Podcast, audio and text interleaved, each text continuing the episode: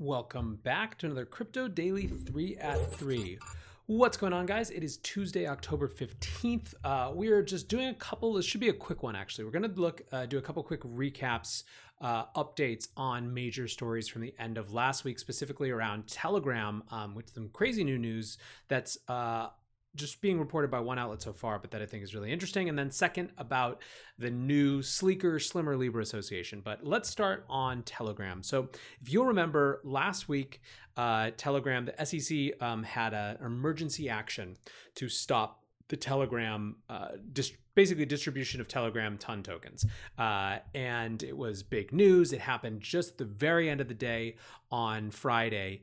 And uh, there was a lot of commentary about what it meant, particularly for um, for SAFTs. So um, what I want to talk about is these uh, this kind of interesting news being reported by Block TV that maybe the SEC isn't Telegram's only problem. Um, but first, let's talk a little bit about the uh, the analysis of um, the filing against Telegram in the first place. So, uh, Avichal from Electric Capital did a great thread on this, um, and I'm just going to go through some of the key highlights. Basically, his uh, theory, his conclusion after reading this is that the SEC is actually being consistent with their um, their application of the Howey test, and that it looks to him that like this doesn't particularly um, threaten the idea of the SAFT. So uh, first, for those who don't know what the Howey test is, um, it's the kind of the legal uh, rubric or framework by which the SEC judges whether something is a security or not. It comes from an old court case, um, and the the criteria include a an investment of money, b a common enterprise, c the expectation of profit, and d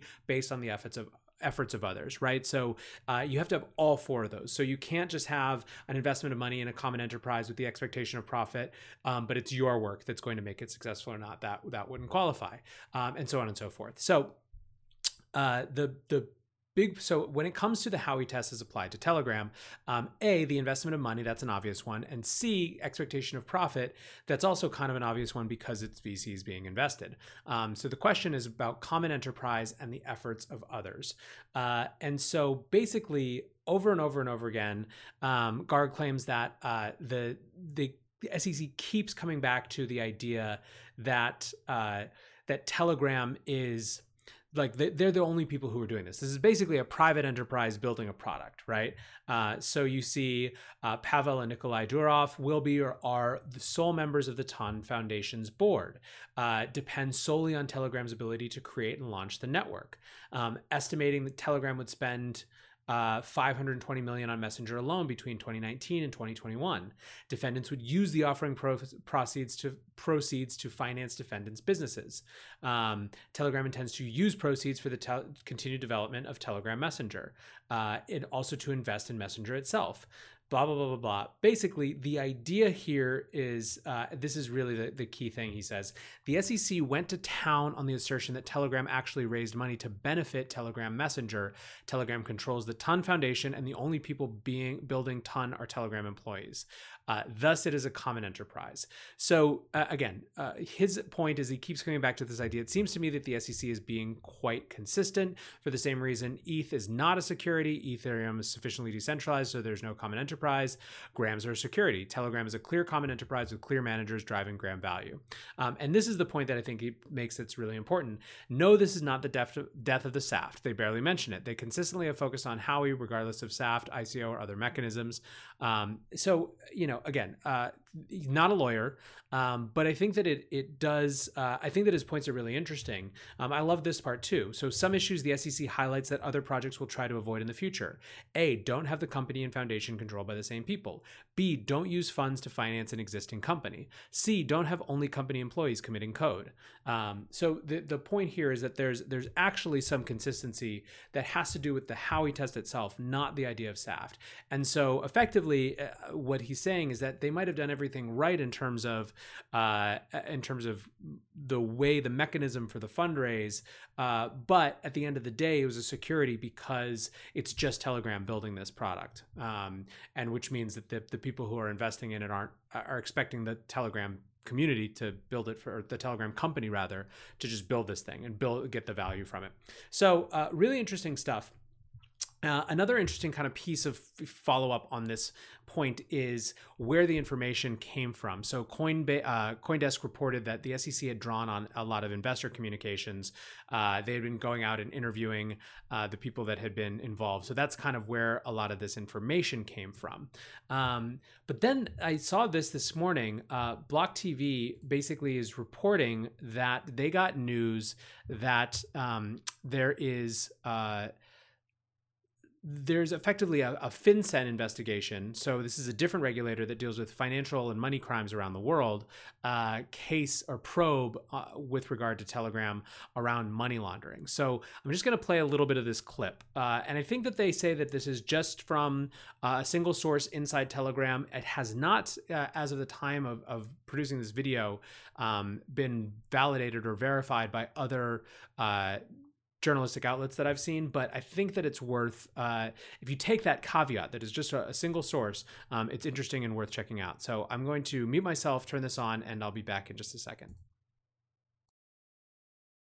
Sources inside Telegram have exclusively told Block TV of some latest developments coming inside Telegram in relation to all this regulatory news that we're hearing. So first, the notable point that according to source, this source uh, spoken to us, inside the, Telegram, the SEC is not such a big concern for Telegram at the moment. They're saying that the SEC, though it's made this ruling and it has created this temporary injunction, they'd be willing to cop the fine, pay it, and move forward. That as far that's as that's not their biggest headache. That's not their biggest headache. What is their biggest headache?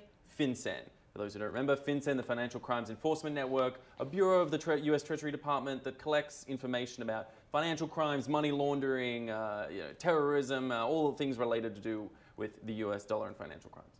All right, so what they say is FinCEN has put Telegram under investigation. They've been investigating Telegram over money laundering suspicions, uh, with particular concerns uh, demanding that Telegram implement full KYC, know your customer uh, requirements on all token holders once Gram launches, something that is antithesis of uh, Telegram's overarching sort of uh, ethos on privacy and it just not... it completely knocks uh, it defeats the pur- the purpose of the whole exactly the whole operation, right. the way that they run their business yeah. from get go. Yeah. Uh, you know, Pavel Durov famously has refused to work with uh, Russian regulators, even just on a uh, privacy and data front, let alone on this monetary front to impl- implement full KYC. Now, per the per sources, as we said, mm-hmm. FinCEN um, investigating supposedly Telegram, but FinCEN investigations are crucial for a corporation. Exactly, certainly right. FinCEN has some pretty uh, serious teeth they can bite with. This isn't just empty threats. They have the capacity to block the European banks that are currently holding a lot of Telegram's finances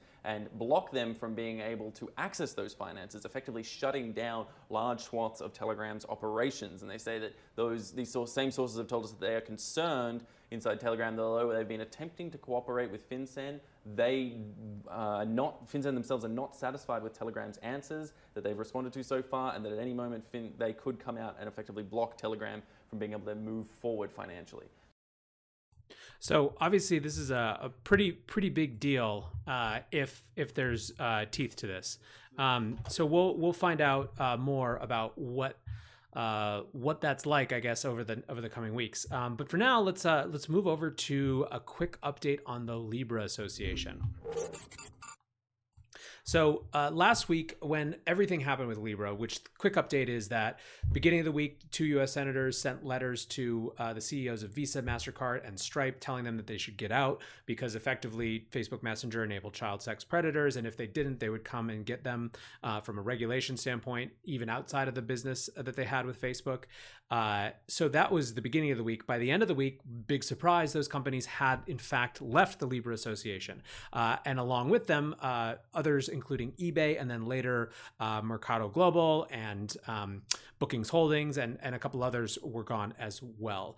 And so uh, that was last week. And what I thought at the time is obviously this is really bad for for Libra. There's no way of getting around it. It basically constitutes the entire uh, kind of payment rail section of the association.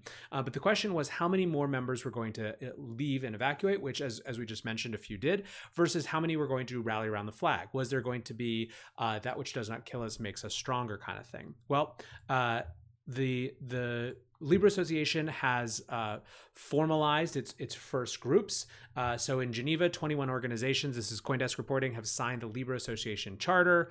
Um, this includes uh, Coinbase, Xapo, Anchorage, Bison Trails, Creative Destruction Lab, Andreessen Horowitz, Thrive Capital, Ribbit Capital, Union Square Ventures, Breakthrough Initiatives, Iliad, Vodafone, Farfetch, Uber, Lyft, Kiva, Mercy Corps, Women's World Banking, Spotify, and PayU. Um, so that is all previously announced members uh, and no unknown members were listed. They also announced a um, five person board for uh, Calibra. Uh, so David Marcus from Facebook obviously will have one of those seats. The other board members will include Katie um, Haun from uh, Andreessen Horowitz, uh, Wences Casares, who's the CEO of Xapo, Patrick Ellis, who's the general counsel at PayU, and Matthew Davey, who's the CSO at Kiva. Um, so we're finally starting to see some, uh, some basically some of that.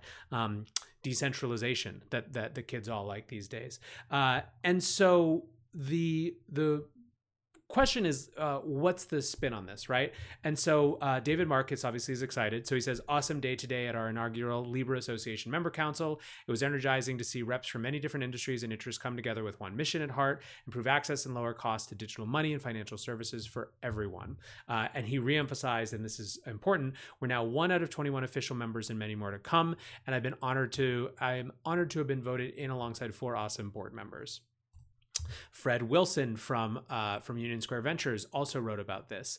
Uh, he said it's fashionable to be negative about the Libra project right now, and it is equally fashionable to call it Facebook's cryptocurrency project. Both are understandable under the circumstances. But yesterday was the beginning of an independent effort, one that Facebook does not control, one where Facebook is one founding member among many, and one where Facebook has one board seat out of five. Um, Catherine uh, from Andreessen Horowitz, who is on this board now, says even though some of the original members have changed, we remain committed to Libra's mission and continue to believe what we were in June. Today, we signed the association's charter, and I was elected to the board. And she goes on to reinforce uh, their goal: a simple payments, a simple global payment system, and financial infrastructure that can empower billions of people by making sending money as easy as sending an email. Imagine all the services and products that could be unlocked if this were so. It's also important to look at the project in a global context by attempting to block Libra even before it's built. U.S. policymakers risk ceding leadership over one of the most important emerging technologies. So uh, this is the the carrot and the stick from them as well, right? The the carrot is hey, be a part of this big important thing. The stick is China's going to do it, uh, as we've seen over and over and over again. Now, Josh Constine over from uh, TechCrunch reported on how many different, basically Facebook uh, touting or Libra touting, um, how many different partners want to be involved. So they say it has interest from 1,500 partners, and of those, something like 180 are eligible based on their criteria, which includes a lot of different things. Uh, and they actually, I think they did make the criteria public, although they're not necessarily going to make the criteria of how the, the decision gets made to, to admit people. Um, so, what are the takes from crypto? I mean, I think that on the one hand, there's just the surface take. Like these guys are clearly moving on, right? They're not going to stop at, uh, at, at what we saw last week. Uh, they're going to shift the narrative uh, to to make sense. Um, I, I would be shocked if they didn't talk about how all of those kind of uh, old world financial services weren't necessarily really the right fit, anyways, and that this group of people has a better uh, alignment with the mission. They already started to do that. Um, some people aren't buying it, right? So Preston Burns says Libra lost every member that could have given it preferential access to payments. Now it's just another high risk merchant and one with a weird organizational structure. Uh, and he goes on to talk a little bit more about that. But I think that the, you know, the the question is really does this change anything from a US regulatory standpoint uh, to the extent that US regulators are the biggest hurdle? Um, does it signal a shift in strategy from Facebook? I mean, it doesn't seem to, right? Like Facebook has said that they wanted to have this be decentralized and, you know, off their books in terms of control uh, earlier rather than later. Um, but, you know, next week we have Mark Zuckerberg testifying in front of uh, Congress. And so we'll, I'm sure that we'll be able to preview and see the new uh, narrative and, and the new spin on this, um, you know, live and in action. Uh, meanwhile, it, one thing that's for sure is that the the uh, addition of Libra to the world stage has uh, created uh, a fire under the butts of every central bank. Um, Hailey Lennon uh, comments on a CoinDesk article uh, quoting the, the head of Sweden Central Bank. She says, Ah, the power of innovation. The head of Sweden Central Bank says Libra has been an incredibly important catalytic event, forcing central bankers to reconsider their primary product, money. Um, it's weird, man. This is uh, this is happening. This is going down. I mean, some of the reports from China have been that the digital yuan would be ready as early as next month. Um, they've backed off those uh, numbers in official comments, but or those dates rather in official comments. But um, we are in a brave new world, and uh, and I don't, I can't see. You know, like people keep saying that Libra is stillborn, but I can't see it not being a, a continued player in this conversation. Um, now, it's not impossible to me that uh, that after Facebook's or after Mark Zuckerberg's testimony, things continue to shift again. Um, you know, it's not impossible to me that Facebook is forced to uh, effectively uh, pretty aggressively abdicate its role in the Libra Association and really shift all of the onus on getting this thing up and running to other people. Um, and maybe that's sufficient for the U.S. government. But um, I I still think personally that we're at the beginning of the Libra story, and even if I'm wrong about that, I'm quite sure that we're just at the very beginning of the central bank digital currency story. Um, and I think that the introduction of Libra had us skip about six chapters. So um, I'm going to be watching it. I'll be telling you what I think about it. So as always, guys, thanks for hanging out. Thanks for listening. If you're listening, thanks for watching. If you're watching, and I will see you tomorrow. Peace.